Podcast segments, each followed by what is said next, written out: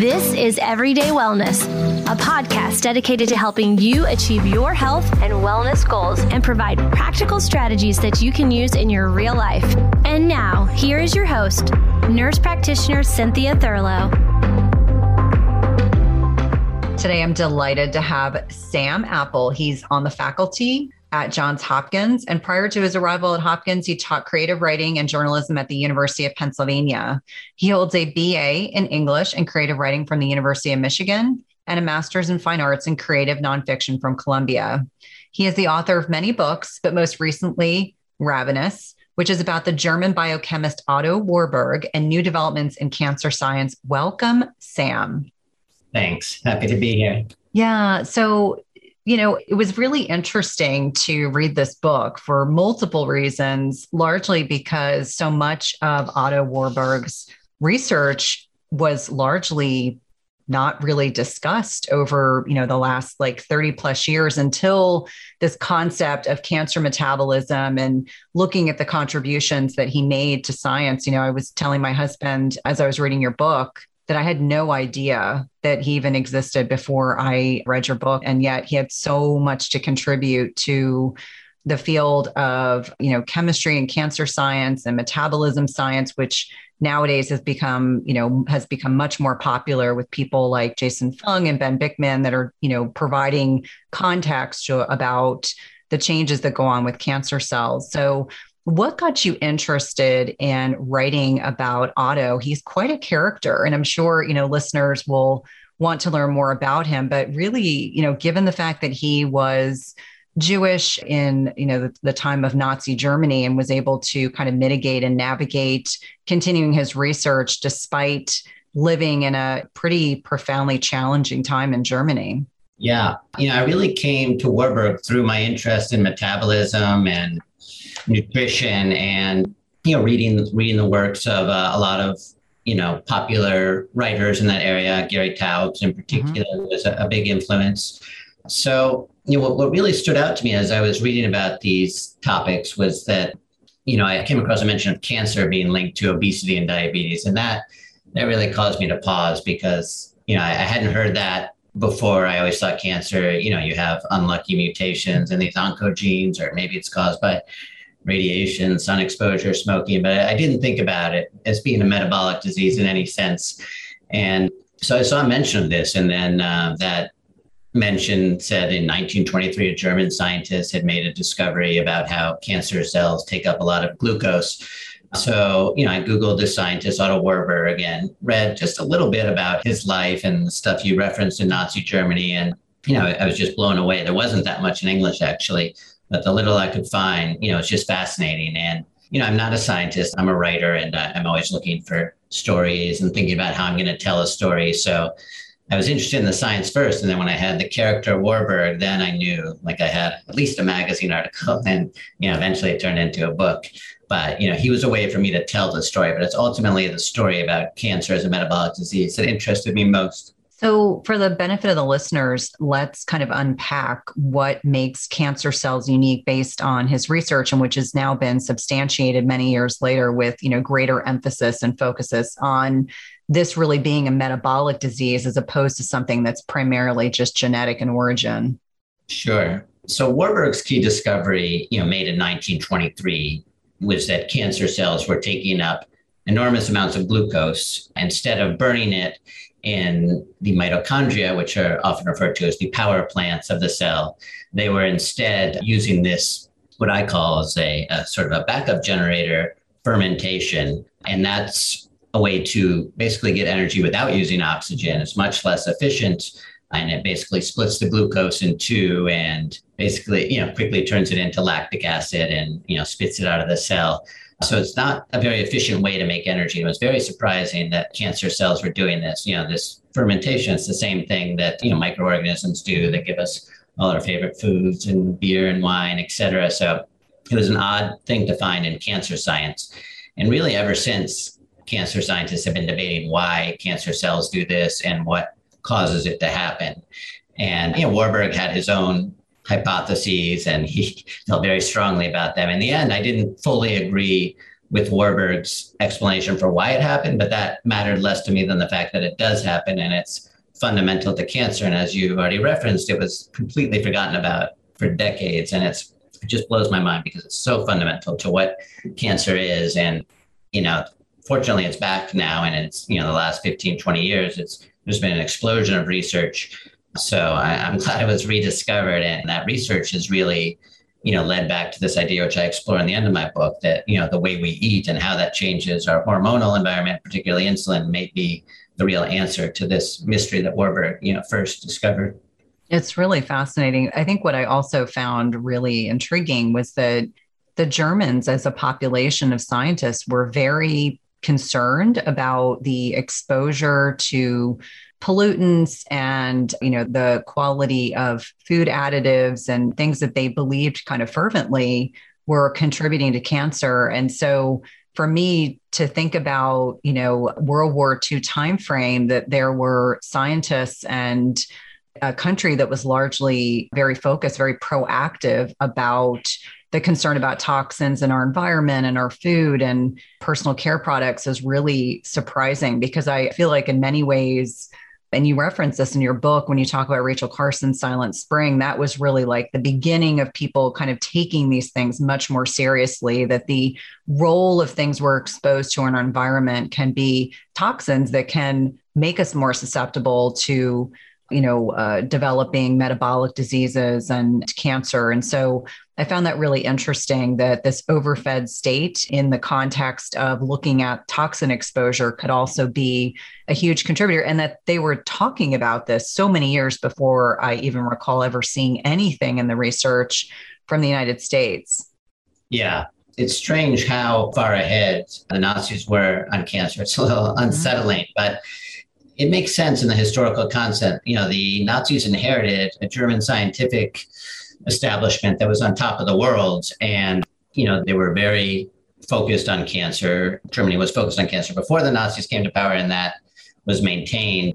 And so, you know, for all the monstrous things they did, their researchers, you know, including Warburg, who worked under the Nazis, continued to focus on cancer and made important discoveries and particularly in the realm of you know environmental carcinogens and you know they were decades ahead about understanding the smoking cancer link.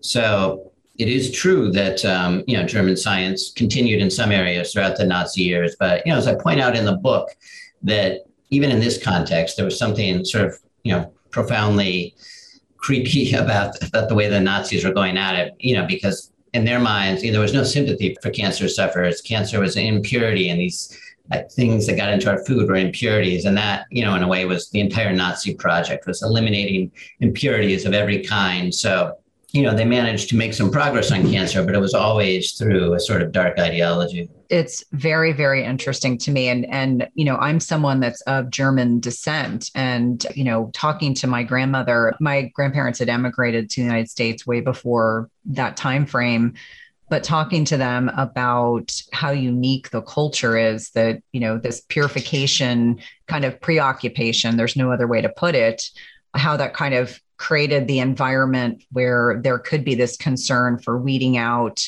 you know diseases and disorders and you know obviously cancer being one of them now I thought it was really interesting also, you know, as someone who's trained, you know, I'm primary care trained, although I never worked in primary care as a nurse practitioner.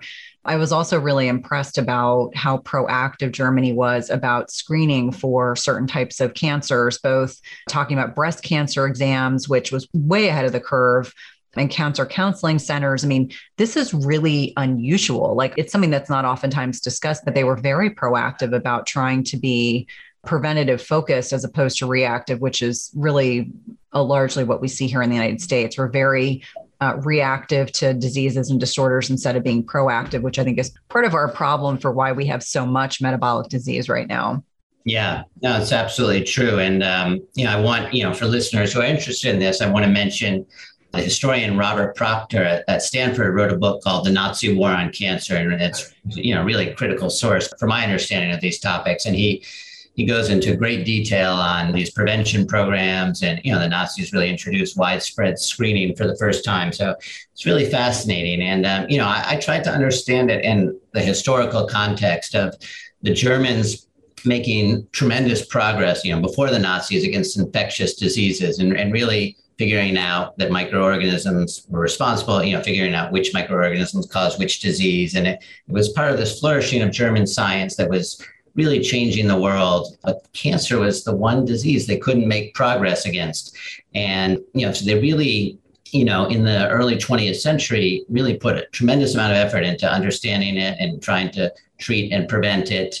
And, you know, Warburg was part of that story, but there were many other important scientists, you know, among the many tragedies of the Nazi era is that, you know, all that work was disrupted ultimately, you know, by the Nazis by the end. And then in the post-war period, you know, all the German science was lost. So, you know, that definitely set cancer science back. And it was probably part of the reason, it, you know, it got lost in the post-war years.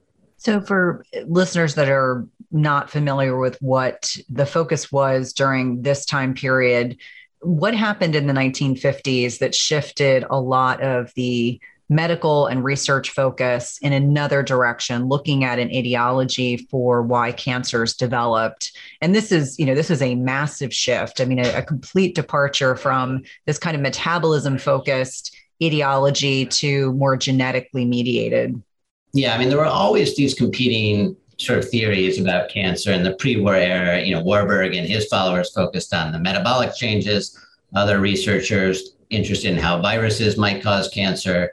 And then in the post-war period, you had in the 1950s the discovery of the structure of DNA. You know, Watson and Crick and Franklin, and um, you know that sets in motion a series of you know it doesn't happen all at once, but you know over the next two decades you know, genetics sort of comes into center stage in cancer research, particularly in the mid 1970s when scientists are first able to identify specific genes, human genes that get mutated and cause cancer. These are the oncogenes. And, and once that's discovered, it's really, you know, everything is genetic and still is largely to this day. Uh, you know, as I've mentioned, it's changing. But, you know, at that point, you know, that was called like, you know, molecular biology, the new molecular biology, and the kind of stuff Warburg discovered how a cell takes up glucose and processes it.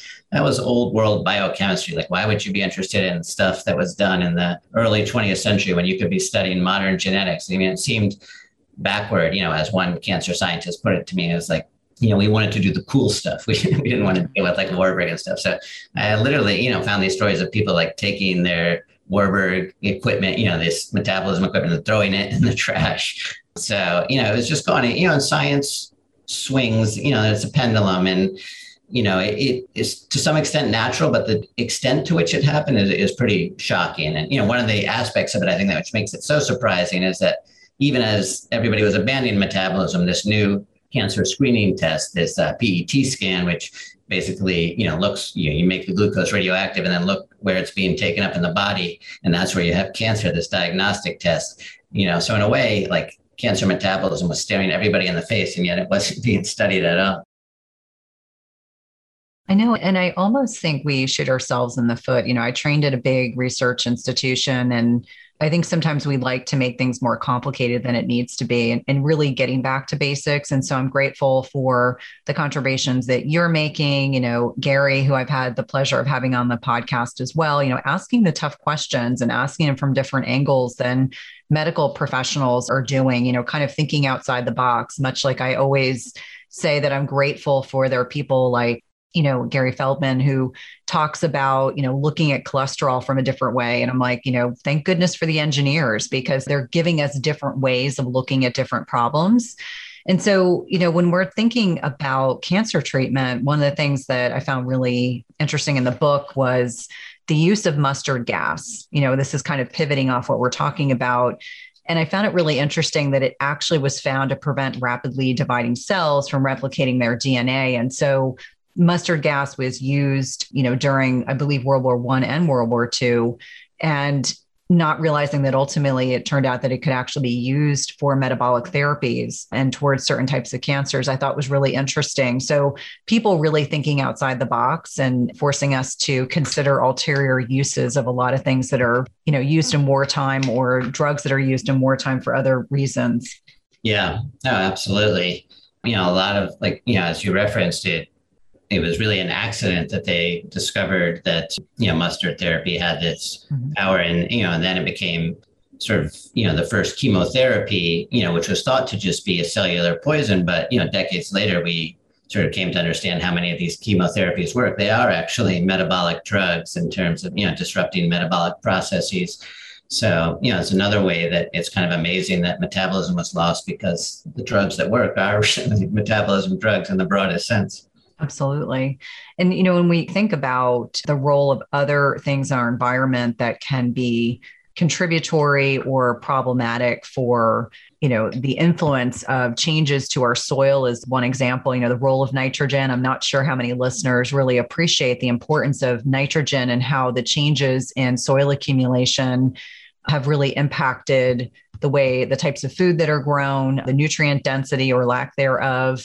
What i found interesting was you know really looking at having to import you know nitrates from i believe it was chile yeah. uh, in order to beef up the soil which was you know largely depleted from nitrogen and how nitrogen can be really critically important for you know health and the nutrient as i said nutrient density of a lot of the foods that we're consuming. Yeah i think that's really important i mean at the most basic level but also you know i wanted to include that story because you know i wanted to put the emphasis on the fertilizer. You know, you can think of sometimes the cancer cell is called the seed, and sometimes the place in the body that it grows is referred to as the soil. And cancer scientists talk about the seed and the soil. But I wanted to talk about the seed, the soil, and the fertilizer, like what causes a cancer cell to grow. And, you know, that's how I sort of transitioned into the insulin conversation. So let's unpack the insulin conversation. You know, I've had the great honor of being able to connect with you know some of the biggest insulin uh, researchers that are out there you know not only medical researchers but also medical professionals. And so i'm a fervent believer in that insulin is driving so much of the metabolic disease that we are currently seeing. So let's talk about that. You know this whole insulin model which there are definitely individuals that are out there that don't embrace this idea or this concept. But for many of us, it really just intrinsically makes common sense when you unpack all of that, what it represents.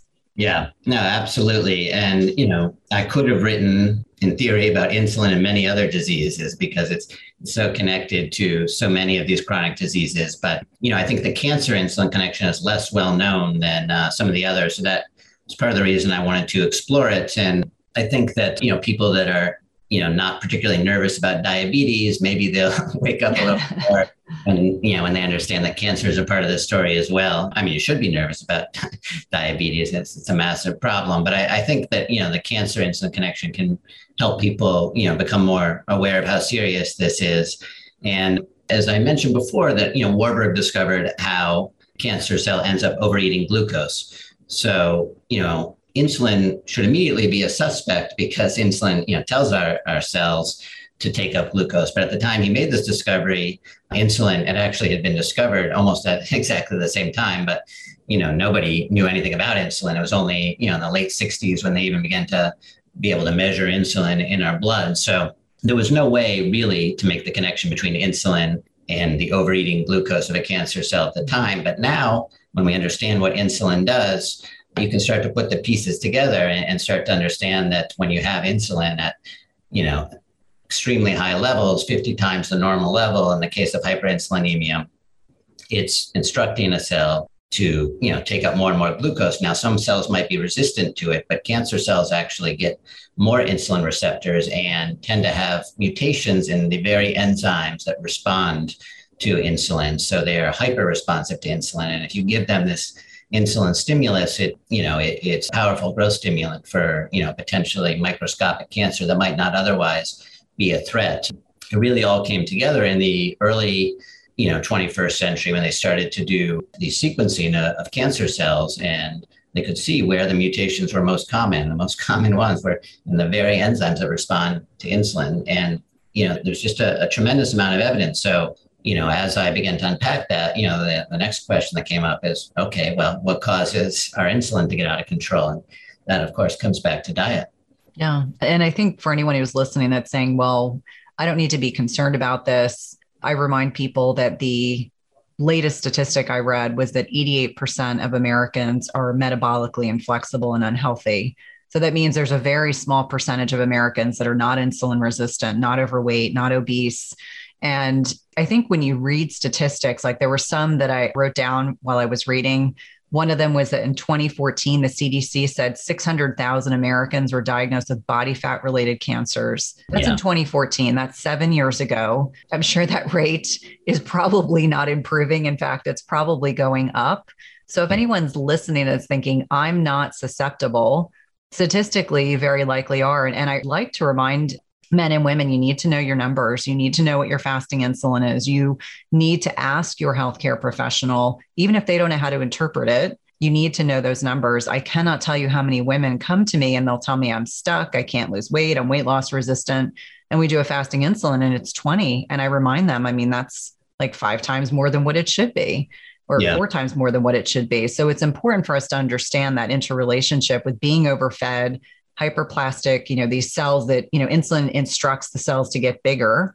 And, you know, in in terms of what that represents for upping your likelihood of developing cancer, it's fairly significant. And, and I think that, you know, you touched the nail on the head when you mentioned that cancer cells have more insulin receptors and they're overexpressed. So, you know, cancer cells really thrive on glucose and carbohydrates. And throughout your book, you're identifying researchers in the 1920s, as one example, identified that these cancer cells up had their uptake of glucose is, is significant and yeah. why we aren't speaking to our patients more proactively. And obviously, I'm not an oncologist. I mean, I'm not going to assume that every oncologist isn't having this conversation, but why we're not being more proactive, starting from a primary care base level to having these discussions with patients, yeah. really educating them about their macros or their food intake, to me is astounding. Yeah. I mean, I, I think it's starting to change slowly, but I, I, don't think many oncologists are having these conversations. And I, I've asked you know them why or i've asked those who are studying this why more aren't studying it and you know the explanation given is that you know everybody's in their own silo. The endocrinologists are in one area the oncologists are in another and they're not speaking to each other. They're not mm-hmm. necessarily looking at the same research. And um, you know i think we're starting to see a little bit of change but you know I, I completely agree with everything you said. And you know one key fact you know just to build on what you said is that you know your glucose might look normal for many many years even as your insulin is elevated because that extra insulin is actually keeping the glucose under control so you have no way of knowing mm-hmm. and you know people store body fat in different ways you know i was in my early 30s I had all the signs of insulin resistance. I'm, you know, 100% sure I had it, even though I didn't actually directly test my insulin. But I had elevated triglycerides and people would say, "Oh, you're not overweight," but you know, you could actually see, mm-hmm.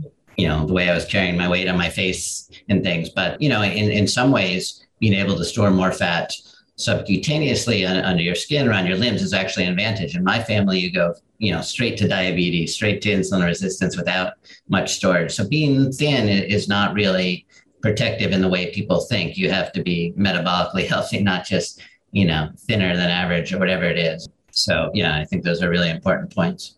Yeah, and I think you know the practical application is always you know when I bring guests on, you know for anyone that's listening, it's like okay, what's the how do we unpack the practical implications of your book and your message? And a lot of it is saying, you know, get informed, ask for these tests. It's really critically important. You kind of touched on that metabolic syndrome of you know high triglycerides low hdl sometimes high ldl elevated blood glucose but it can start with elevated insulin that's usually the first biomarker in fact I know my buddies at Low Carb MD, you know, Tro and Brian, we talk a lot about this that, you know, got to test that fasting insulin. So for everyone that's listening, test your fasting insulin, know what that number is because, you know, your hemoglobin A1C may not look all that bad, which is a 90 day snapshot.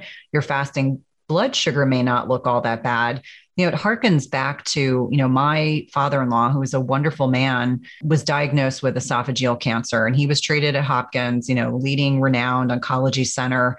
And that poor man after he had his esophagus removed and you know spent a lot of time in radiation and surgery and just really suffered quite a bit i remember him saying to me cynthia all they want me to do is to drink and Ensure. And it makes me cringe when I think about what we know now and how many oncology patients or people who are chronically ill are being instructed to drink what is essentially high fructose corn syrup and you know, a lot of food additives, which we know are, are not beneficial. Now, we had touched on Gary Taubes' research, and I know that you're obviously well familiar with him as well, another amazing science writer.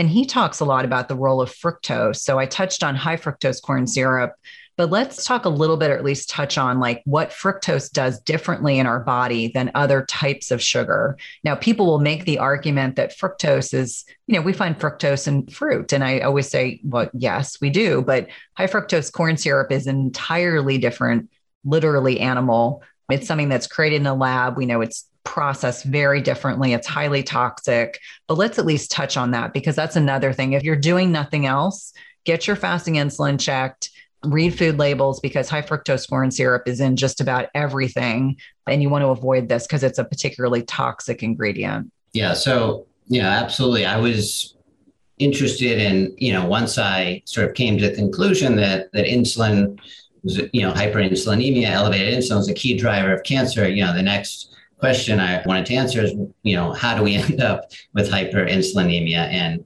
you know, the very simple answer would be that we get overweight, but you know it's more complicated than that. And, and I tried to look back in the history in, into the 19th century. You have you know these societies you know, in the 19th century and even into the early 20th century, where cancer is extremely rare. And then, uh, you know, they transition to the Western diet and Western lifestyle. And then suddenly you see more obesity, more diabetes, more cancer. So tried to look back and see what is it that comes into the diet that starts to set off this trend. And, you know, the most compelling evidence, I think, is that it's the addition of sugar. You know, not all carbohydrates, but sugar in particular. When I say sugar, I don't mean glucose. I mean, I'm referring to sucrose, this sweet white stuff that's half glucose and half fructose. And the fructose seems to be the most metabolically harmful part, or the fructose together with the glucose in the molecule of sucrose. This terminology is a little confusing. important, you know, because when people say, well, how can glucose cause cancer? Because, you know, we have glucose in our blood all the time, but you have to understand that it's this multi-step progression, you know, eating sucrose, sugar, having fat accumulate because that's what it does. It causes fat to accumulate in, in your liver and around your organs. That will then interrupt insulin's ability to get glucose into your cell. The pancreas will respond by producing even more insulin. You'll put on more weight, develop more insulin resistance. And meanwhile, all that elevated insulin will drive cancer. So that's kind of convoluted, but I like to, you know, just put out the basic information.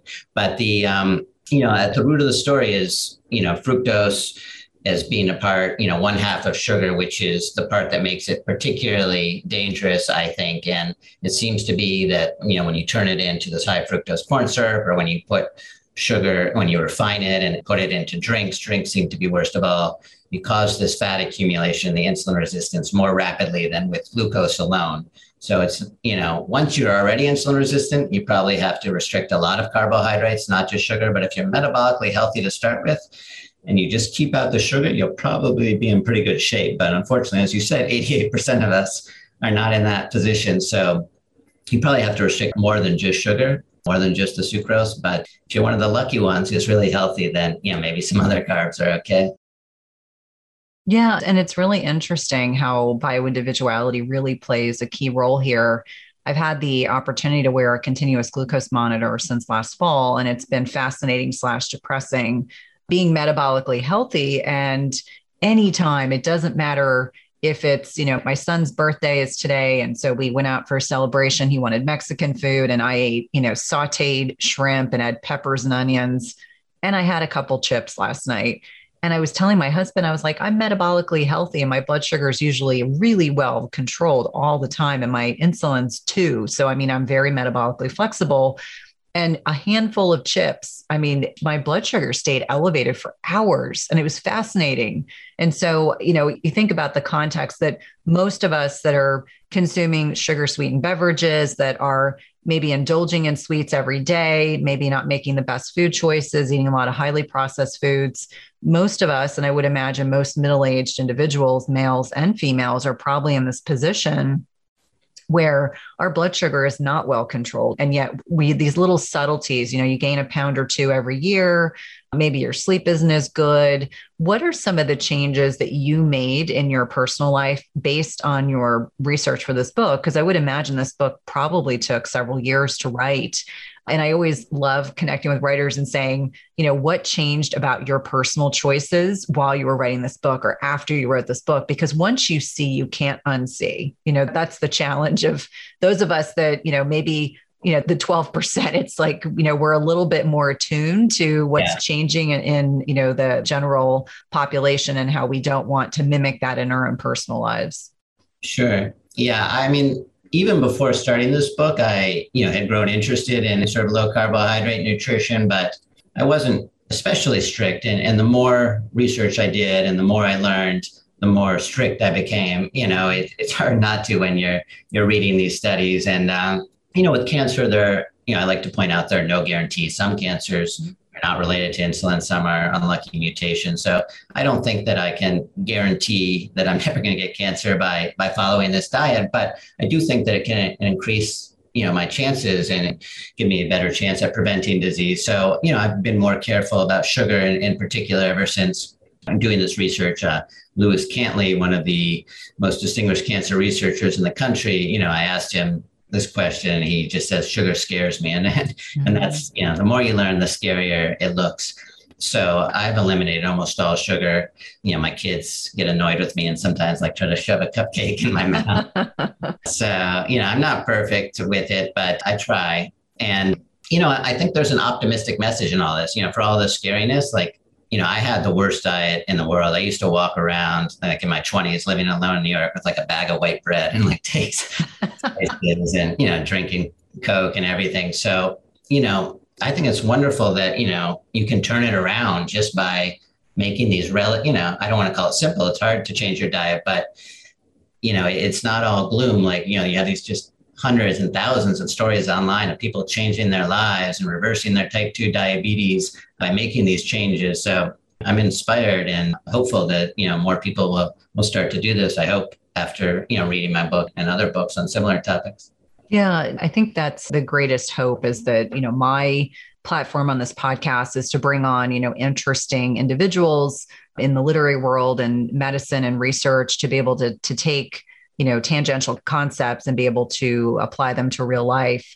Now for the benefits of listeners who may not be as familiar with, with some of the lifestyle related cancers the cancers that are more likely you know based on the research to develop if you are overfed eating far too often not practicing intermittent fasting or low carb or you know a less processed diet for the benefits of listeners, let's at least touch on the cancers that we know are associated with being in this overfed, high insulin state. Sure. Uh, you have colon cancer, endometrial cancer, pancreatic cancer, breast cancer. It looks more compelling, I think, post menopause, but I think altogether, um, the evidence, I think the evidence is quite strong with prostate cancer, although that's a little, you know, it's considered less strong than the other evidence. But if you added in prostate cancer, the number you mentioned, that 600,000 number, they didn't include prostate cancer in that. So it would be vastly higher.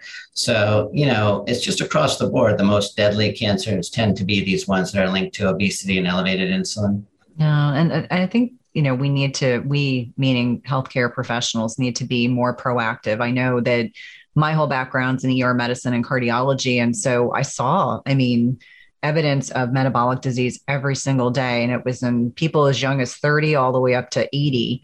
And the one thing that was fairly consistent for me was, you know, watching this interrelationship between inflammation and food choices and eating more frequently or too frequently. You know, we used to tell our patients, and, you know, I trained in the 1990s, trained at a big research institution. And we used to tell our patients that you need to eat snacks and mini meals and you need to stoke your metabolism. And yet, I cringe when I think about that now because no one should be eating snacks. I think about anytime I travel, you know, obviously most of us haven't been traveling as much as we did pre pandemic, but anytime I'm in the airport now or traveling with my family, trying to explain to my kids like you're teenagers now. There is no need to snack. And if you're hungry in between meals it means you didn't put your you know protein and your healthy fats together in the right way and non-starchy vegetables. And then they cringe when they hear me say that.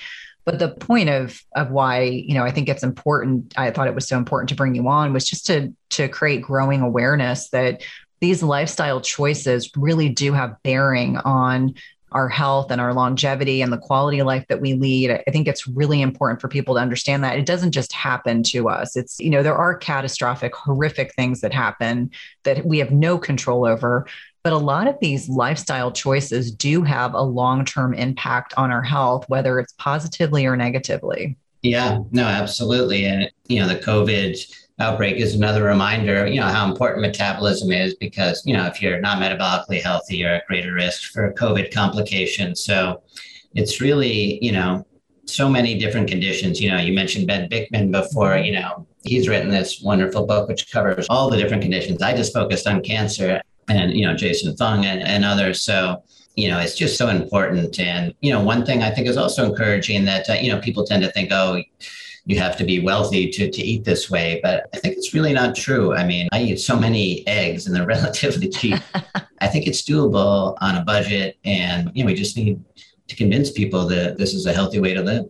Absolutely. And I remind people you buy the best protein that your budget permits. And if it's conventional beef that you purchase, the only real difference, you know, based on the research I have done between conventional, like food lot beef is one example versus grass fed, grass finished beef is the omega 3 to omega 6 profile. So you're really talking about the differences between different types of fatty acids. And I would argue that, you know, feedlot conventionally raised animals are going to be a better choice than eating a Big Mac or a chicken nugget. Like I always say, the more processed it is, the less benefit it is to your health. Although I'm also a realist, I'm not going to sit here and say that I don't eat out in restaurants on occasion. And sometimes I do get stuck paces and I may have to resort to, you know, having a protein bar, which, you know, I love that some of the low carb community. And I always think about one person in particular calls them carbohydrate bars, you know, to remind people that they're generally not protein dense. They're usually pretty carbohydrate dense. You know, Ken Berry is usually on the pulpit talking about that quite a bit. Yeah, I do think it's true that, you know, you can, you know, people say fast food and think it's horrible, but if somebody wants to go low carb and, and they eat a lot of fast food and they throw out the bun and don't get the Coke and just, you know, take the burgers and the lettuce, I think they could be, you know, pretty healthy. Absolutely. And that's, you know, the concept of good, better, best, you know, really meeting people where they are. So if you're listening and you, you know, love Chick fil A or love McDonald's, you can navigate fast food restaurants and make better choices. It doesn't all have to be, you know, this pristine grass fed steak with organic vegetables. I mean, obviously, you know, we want to get to a point where we're eating less processed food, but there are all sorts of ways to get there yeah, I'll make even to make your listeners feel better. I'll make my grand confession is that I, I, still have some diet soda here and there. So, you know, it's probably not ideal, but, you know, particularly if you're transitioning between diets, you know, for a lot of people, that can be a way to do it. Absolutely. And I think all of us, you know, in this, you know, kind of health and wellness space, we all acknowledge we have our own vices. I've got a penchant for dark chocolate. That's probably my one vice that's left after going gluten and dairy free. It cuts out a lot of, of what's available there.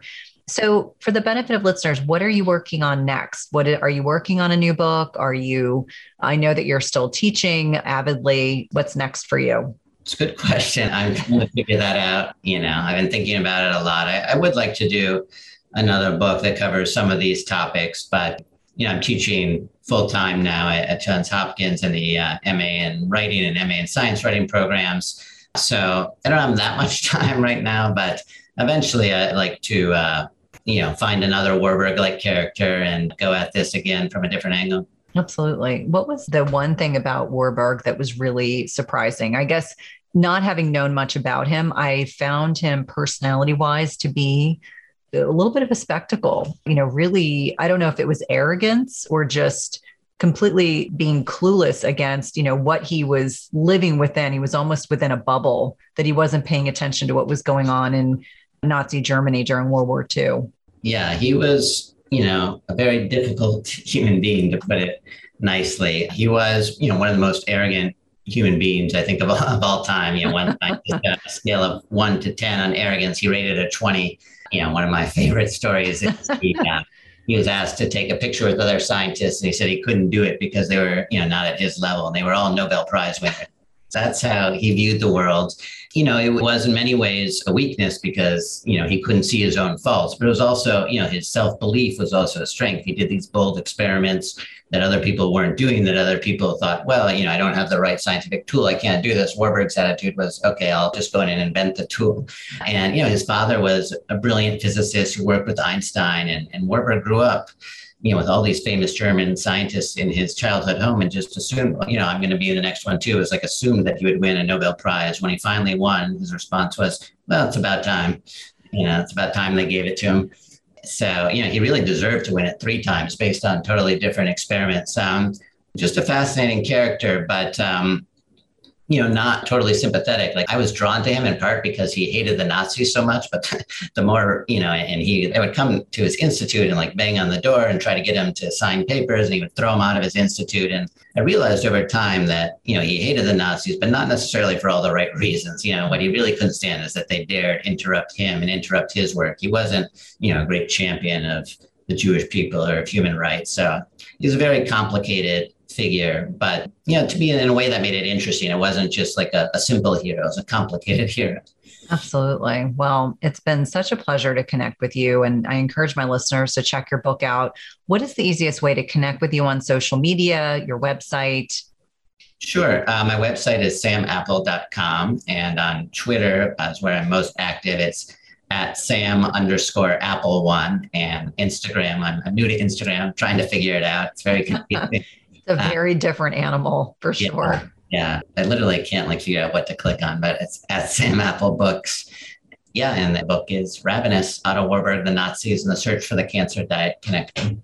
Well, I really enjoyed your book. And, you know, my family was humored. I was sitting in my study, you know, taking notes and reading it. And I found, you know, Otto Warburg to be a fascinating individual more interesting beyond that was just this role of you know cancer science and metabolism and realizing that there was so much incredible research that was being done and even the early 20th century that I was completely unaware of, despite having a solid science background I might add.